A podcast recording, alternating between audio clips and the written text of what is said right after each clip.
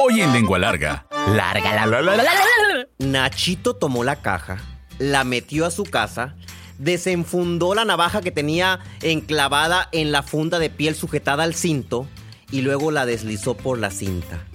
Y le dijo, vieja, mira lo que nos trajo el gringo. A pesar de los 10 centímetros promedio que mide una lengua humana, todos somos lenguas largas. Nos encanta el chisme, nos gusta contar historias. ¿Y qué mejor? Aquellas que hablan de comida.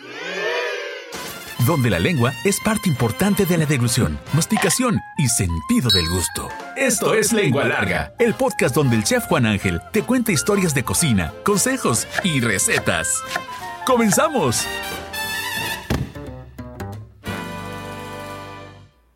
¿Qué tal, lengua largas? Bienvenidos al episodio número 80. Eh, Como lo diríamos en, Sonora, 80, eh, que es como eh, parte de la entonación y de la forma de pronunciar que tenemos eh, los norteños del estado de Sonora.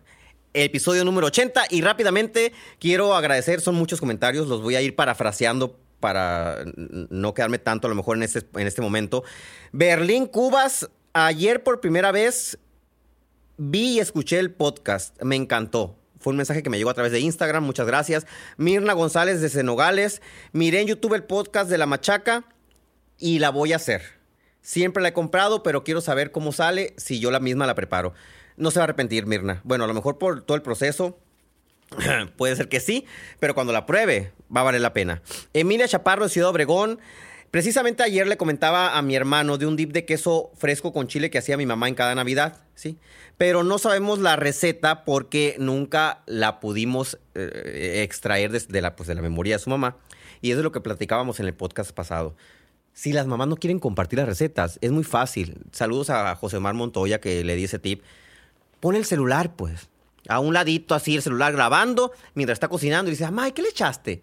¿Y qué le hiciste? Te lo va a decir, no se va a dar cuenta que está el celular ahí grabando. Y no es delito. Bueno, en este caso no, yo mismo les doy la absolución legal.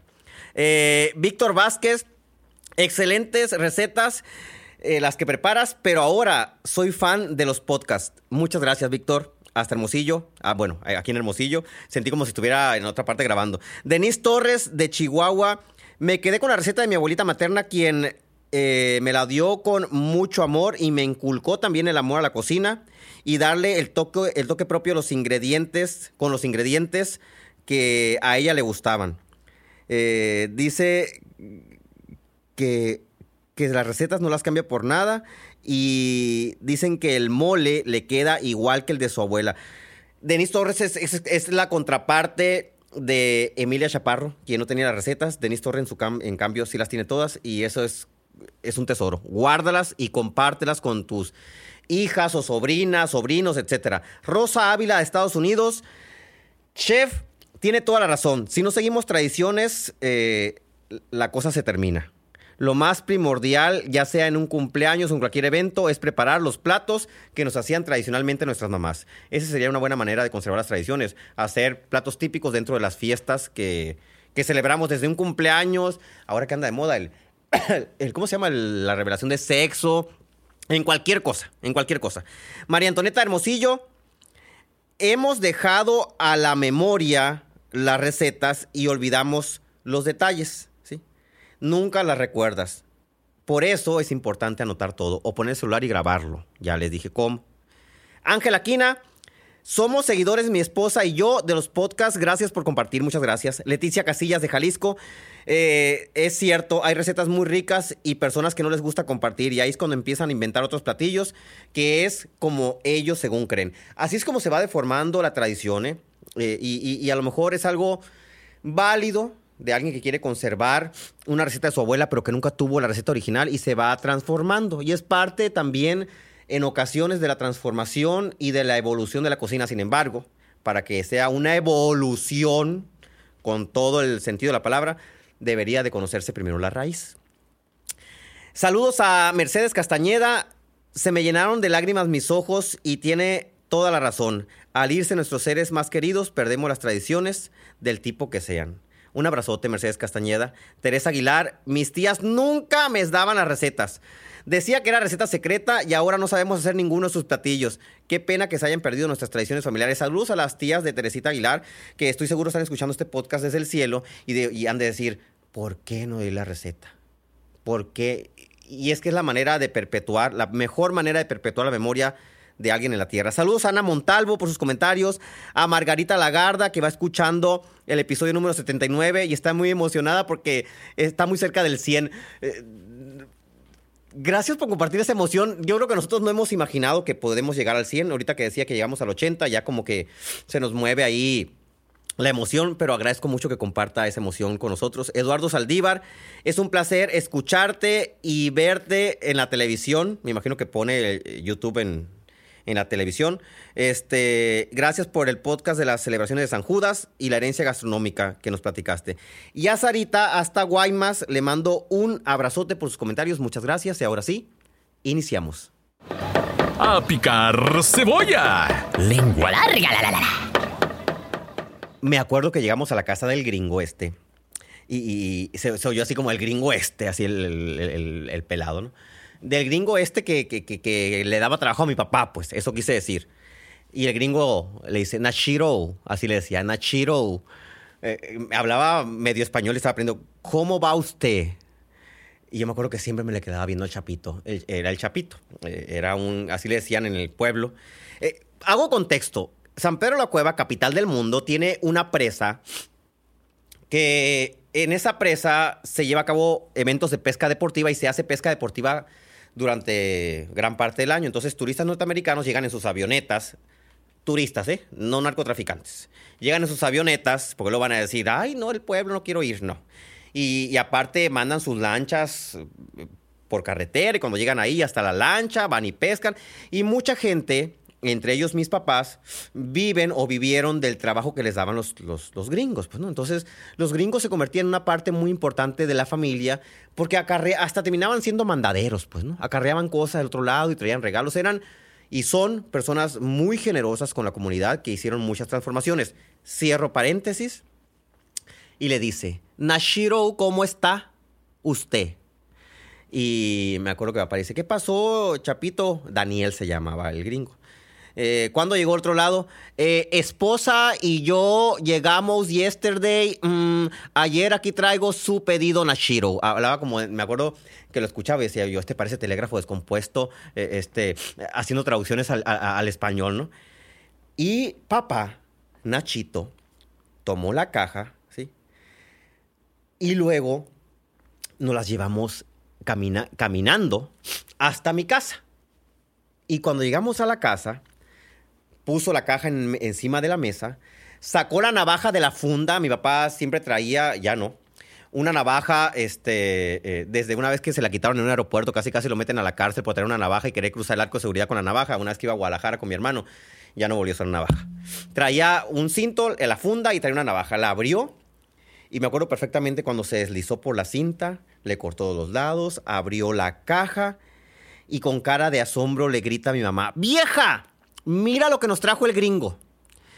Y mi mamá se acercó y dijo, ¡Ah! es una televisión. Es una televisión muy moderna, dijo. Eh, eh, ¿A poco es a color? Mira, hasta tiene más botones para cambiar de canales. Y yo me acuerdo que veía esa escena y decía, ya no vamos a tener televisión en blanco y negro. O sea, nos traen televisión a color. Y mi papá se nos quedaba viendo y se quedaba pensando. Pasaron los días y estaba Min. Min, eh, eh, el tío Min, todo el pueblo le decía tío Min. Perdóneme la moquera, ¿no? Pero es parte del, contexto actual. Este, y, también la ronquera. y, y, Min ah, era el albañil del pueblo, ¿sí? Pero era un albañil que hacía ciertos trabajos, acabados, reparaciones. Él ya no construía casas, pues pegaba azulejo, etc. Él fue Min, el que pegó los azulejos amarillos en la barra, que les he platicado mucho la historia de los azulejos amarillos. Él fue el que hizo la barra en la casa, de la, en la cocina, en San Pedro la Cueva, y le puso los azulejos amarillos. Y me acuerdo que eh, eh, papá agarró una taza de cerámica, ¿sí? le echó agua enfrente de Min, que estaba en la estufa poniendo los azulejos amarillos, y la metió al aparato que parecía televisor y que todo el mundo pensamos que era un televisor. Entonces Min estaba viendo así cómo se encendía aquel aparato y cuando hizo ¡cling! Papá sacó la taza, le echó unas cucharadas de café, que el café llegó a la casa junto con ese aparato, porque no existía el café instantáneo. Y luego le echó azúcar, lo disolvió y me acuerdo que se lo dio a Min, que estaba eh, de rodillas, este, pegando los azulejos en la parte baja de la barra. Y Min se queda viendo la taza. Cuando la toma con sus manos, dijo: ¡Ay, jodido, está caliente! Y papá le dijo: Pues es que te la calenté. No, no, no, pero ¿cómo iba a pensar yo que esa televisión iba a calentar? Pues para no hacerles el cuento largo, Min terminó la jornada y bajó la cuesta. Mi casa está eh, en en, una parte, en la parte media de una cuesta abajo, en el pueblo. O cuesta arriba, dependiendo para dónde la vean, ¿no? Y, baja y se mete al mentidero. Nótese que mentidero viene de mentiras, ¿sí? Porque los mentideros son reuniones que se hacen en las esquinas generalmente de una casa en los pueblos, donde se juntan personas generalmente adultas a decir mentiras. Y es muy bonito. O sea, ¿para qué les digo que, que, ay, si es pecado, se van al infierno? No porque se encuentran unas historias que ni en los mejores libros del mundo se van a enterar. Y son historias reales. Aquí viene, eh, aquí viene el origen de este podcast a continuación. Son historias reales, pero aderezadas con muchas mentiras. O sea, es un taco real con mucha crema. Crema falsa, salsas, salsas falsas y muchas cosas que hacen que eso se convierta en una lengua larga. Eh, que todo se convierta en lengua larga.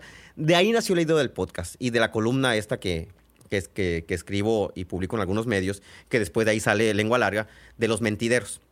Entonces llega Min y le dice, Guillermito, verás lo que pasó. Nacho compró una cosa del demonio. Y Guillermito le dice, ¿cómo que compró una cosa del demonio? Sí, sí, sí, era una televisión.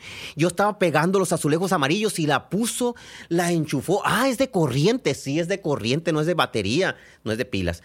Eh, y metió una taza. Una taza, así como la taza, esas así de, de, de, de, yeso, pues, ¿no? No de peltre. Y la metió con agua y el agua salió caliente. Pues empezaron todo el mundo así a, a ver, ¿pero cómo? ¿Y qué sucedía? No, pues el, aparato ese que parecía televisión hacía un ruido de... y al final hizo... ¡cling! Y salió el agua caliente. Yo estaba tan incrédulo, le dijo, que me puso la taza en las manos. Y, me quemé. Y dije, ah, jodido, me quemé. Yo no pensé que eso, que eso calentara así. Y luego, del otro lado, ahí en el, en el, en el mentidero, estaba Chico Chico. Y Chico Chico dice, eres un mentiroso, Benjamín, le dijo. Se llamaba Benjamín. Por eso decían Min, se llama Benjamín.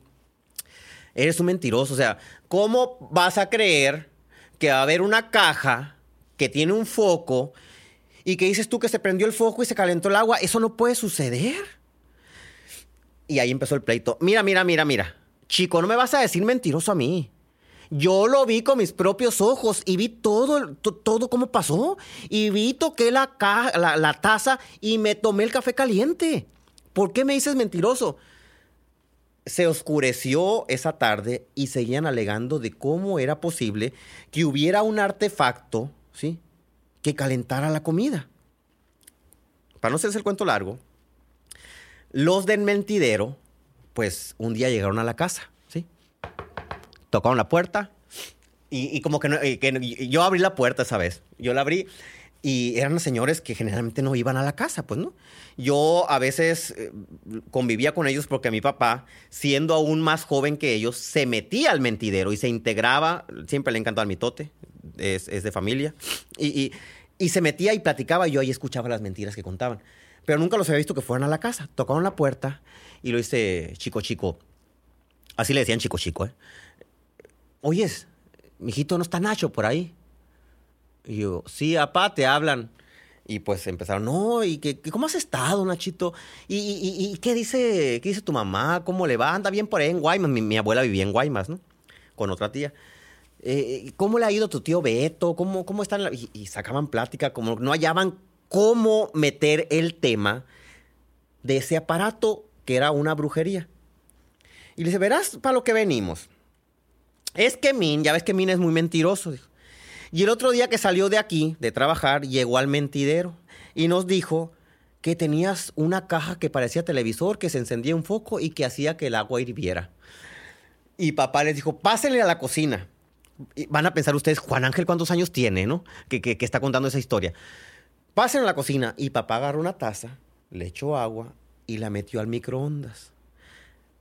Ese microondas fue el primer microondas que llegó al pueblo. Y, yo siempre les he platicado que en la casa nunca ha habido eh, sillones bonitos, cuadros, pintura de pared cada año. No hay gran parafernalia de decoración, pero siempre tuvimos los mejores ingredientes para hacer comida, la mejor comida y por supuesto utensilios que papá veía en casa de los gringos o en selecciones y los encargaba y los compraba. Y así llegó a la capital del mundo el primer microondas.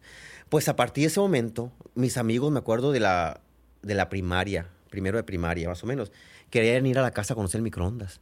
Y, y todo el mundo decía, es que en la casa de Nacho trajeron un aparato que calienta la comida. Y ese aparato debe ser malo. En ese momento, después de muchos años, entendí por qué le cargaban y le achacaban cuestiones negativas al microondas. A revolver los frijolitos. Lengua larga. La, la, la, la. Imagínense ustedes, llega un aparato que no necesita encenderle ni el piloto ni abrir la llave del gas, que nada más se le aplasta un botón, clean, empieza a hacer un zumbidito y al cabo de 40 segundos el agua sale hirviendo. Ahorita lo vemos muy normal, pero en aquel tiempo la gente decía, no, es que esa es una brujería. Y de ahí empezaron a derivarse una serie de, cuestiones falsas o de atributos que le achacaban a microondas, eh, los cuales causaban cáncer, enfermedades, ceguera. Una tía una vez me dijo, no te pongas cerquita del microondas, mijito, porque no vas a poder tener hijos. Sí, eh, les voy a decir tal cual me lo dijo mi tía, ¿no? Y yo le platiqué, le, digo, tía, pero ¿cómo? O sea, ¿cómo, cómo, cómo no voy a poder tener hijos? Mira, me siempre que, te acerques a microondas, encórvate tantito para que, para que la bicholita no te quede pegada ahí al microondas, porque los rayos que salen te pueden dejar estéril. Yo me acuerdo que en aquel momento pensé, o sea, ¿qué sale del microondas? No había internet, ¿eh? Y en la revista Selecciones no había salido cómo funcionaba un microondas. Yo me quedé pensando en ese momento dije, entonces será malo el microondas. Y le pregunté a mi papá. Mi papá me dio una sarta de mentiras. Me, dijo, mi papá no sabía cómo funcionaba el microondas y me dijo, te da, te, te, enferma la estufa, me dijo mi papá. No, ¿verdad que nos ayuda a hacer comida? Pues si el microondas ayuda a hacer comida, tampoco te va a enfermar. No, no estés pensando en esas cosas. Bueno, dije yo, está bien. Y con la llegada del microondas a la casa, empezamos a hacer muchas cosas que no se podían hacer en la estufa o que cuando se acababa el gas las podíamos terminar en el microondas. Y aquí quiero hacer un paréntesis y decirles, el microondas no genera cáncer, no hace daño, no causa ningún eh, eh, daño al medio ambiente excepto que consume electricidad. Y con el consumo de electricidad se acaba o, nos, acabamos el medio ambiente. Y no voy a, no voy a entrar en cómo, ¿no? Pero eh, la electricidad es consumir energías que nos genera el medio ambiente y con eso, cristianamente, con una explicación cristianamente, no los acabamos. Bueno, punto y aparte. Igual nos acabamos el medio ambiente con el gas y con otras cuestiones. El microondas lo que hace es hacer que las moléculas de agua dentro de un alimento vibren. ¿sí? Tienen ondas que son unas ondas de, una intensidad muy pequeña que no logran atravesar el organismo, ni fregar la vista, ni nada. Son ondas que hacen que las moléculas de agua en un alimento vibren y cuando vibran se frotan entre sí. Hagan este ejercicio, frótense las manos y verá que se van a calentar. Lo mismo sucede con los alimentos en el microondas. Ponen un vaso de agua, las moléculas de agua empiezan a vibrar y se calientan hasta hervir. Y si la dejan mucho tiempo, van a hervir y se van a frotar tanto entre sí que se van a desaparecer. Igual como desaparece el agua de un traste que usted pusieron a hervir en el microondas, en, el, en la estufa, perdón. Ahora, ¿Qué beneficios puede traer el microondas a nuestra vida? Y yo sé que hay muchos reacios. No, no estoy queriendo defender un microondas. Si no lo tienen y no lo quieren, no lo compren. Pero si ya lo tienen, hay muchas cosas para los cuales lo pueden usar y les va a sacar de un montón de problemas. Échale queso. Lengua larga, la, la, la, la. Les voy a dar cuatro ejemplos para los que se puede usar un microondas. Y insisto, no es que quiera motivarlos a que vayan y compren uno. Bueno, si se motivan y lo compran, qué bueno. Si tienen, punto número uno, si tienen un microondas en su casa que es como de 1894, como el que tengo yo en la casa, que, que ya estoy por cambiarlo, es un microondas que va a gastar más energía. Entre más nuevo, y lo mismo sucede con, con los refrigeradores, con las estufas, etc. Entre más nueva la tecnología, sí, se convierten en productos que ahorran más este, energía. Y en el microondas sucede lo mismo. Si tienen un hornito tostador, por ejemplo, de esos, de, esos sonitos que vibran, así, que vibran cuando están calentando pan y demás, las resistencias tienen ma- mayor tecnología si son nuevos. O sea, si un, un hornito es viejo, va a gastar más luz. Cierro paréntesis. ¿Qué cosa podemos hacer en el microondas? Tostadas de maíz. Se les acabaron las tostadas horneadas, porque quedan ta- tal cual como tostadas horneadas. Agarren tortillas del, del refrigerador, las ponen en el platito ese que gira el microondas. Por cada tortilla le van a poner un minuto. Generalmente en un microondas mediano van a caber tres tortillas. Que no queden pegadas entre sí, porque si no se van a unir. ¿sí? Un minuto por tortilla. Ese minuto va a variar dependiendo de la intensidad de- de- de- del calor o del trabajo que hace el microondas. Hay que estar pendientes. Le pican 1, 2, 3, cuando están las tortillas adentro. Al cabo de 3 minutos van a tener tres tostadas igual de deshidratadas. ¿Por qué? Porque el microondas hizo que las moléculas de agua de la tortilla giraran y se frotaran, se evaporaran y la tortilla quedara seca. ¿Sí? Como tostada. Punto número dos, papas cocidas. ¿Se pueden hacer papas cocidas en microondas? Sí. Las papas las lavan, las pican con un tenedor, ¿sí? Porque va a salir vapor cuando estén en el microondas. Y van a meterlas al microondas en tandas de 5 minutos. 5 minutos, se esperan a que se acaben los 5 minutos, se esperan un minuto, más o menos, abren el microondas y ven si están listas. Si no están listas, se dan otros 5 minutos y así sucesivamente hasta que las papas estén completamente cocidas. Punto número 3. Tostar almendras, nueces, cacahuates. Yo hice la prueba el otro día con, con Eric, porque le platiqué que a mi mamá, eso lo acabo de aprender de mi mamá, el otro día olía mucho en la casa almendras tostadas. Y le dije, mamá, ¿estás tostando almendras? Sí. Y me volteó al horno, el horno estaba apagado. Antes en, la casa la tostábamos en el horno, ¿no? Estaba apagado el horno, no había sartén en la estufa. Y volteó al microondas y estaba el microondas dando vueltas. Le dije, ¿estás tostándolas en el microondas? Sí. Se pueden tostar en microondas. Le platiqué a Eric, a mi esposo. Qué chistoso se siente decir a mi esposo.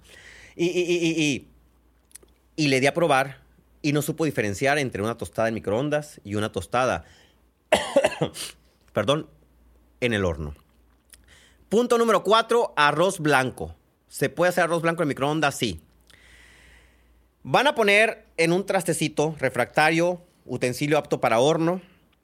Ah, y los hornos más modernos ya aceptan papel aluminio adentro. ¿eh? Hay hornos de... No vayan a hacer el experimento de ver si su horno es moderno, lean el instructivo. Pero los hornos de última generación ya pueden meter aluminio, cobre, bronce, lo que sea al microondas. No vayan a hacerlo si no dice eh, la caja o el manual que sirve para eso.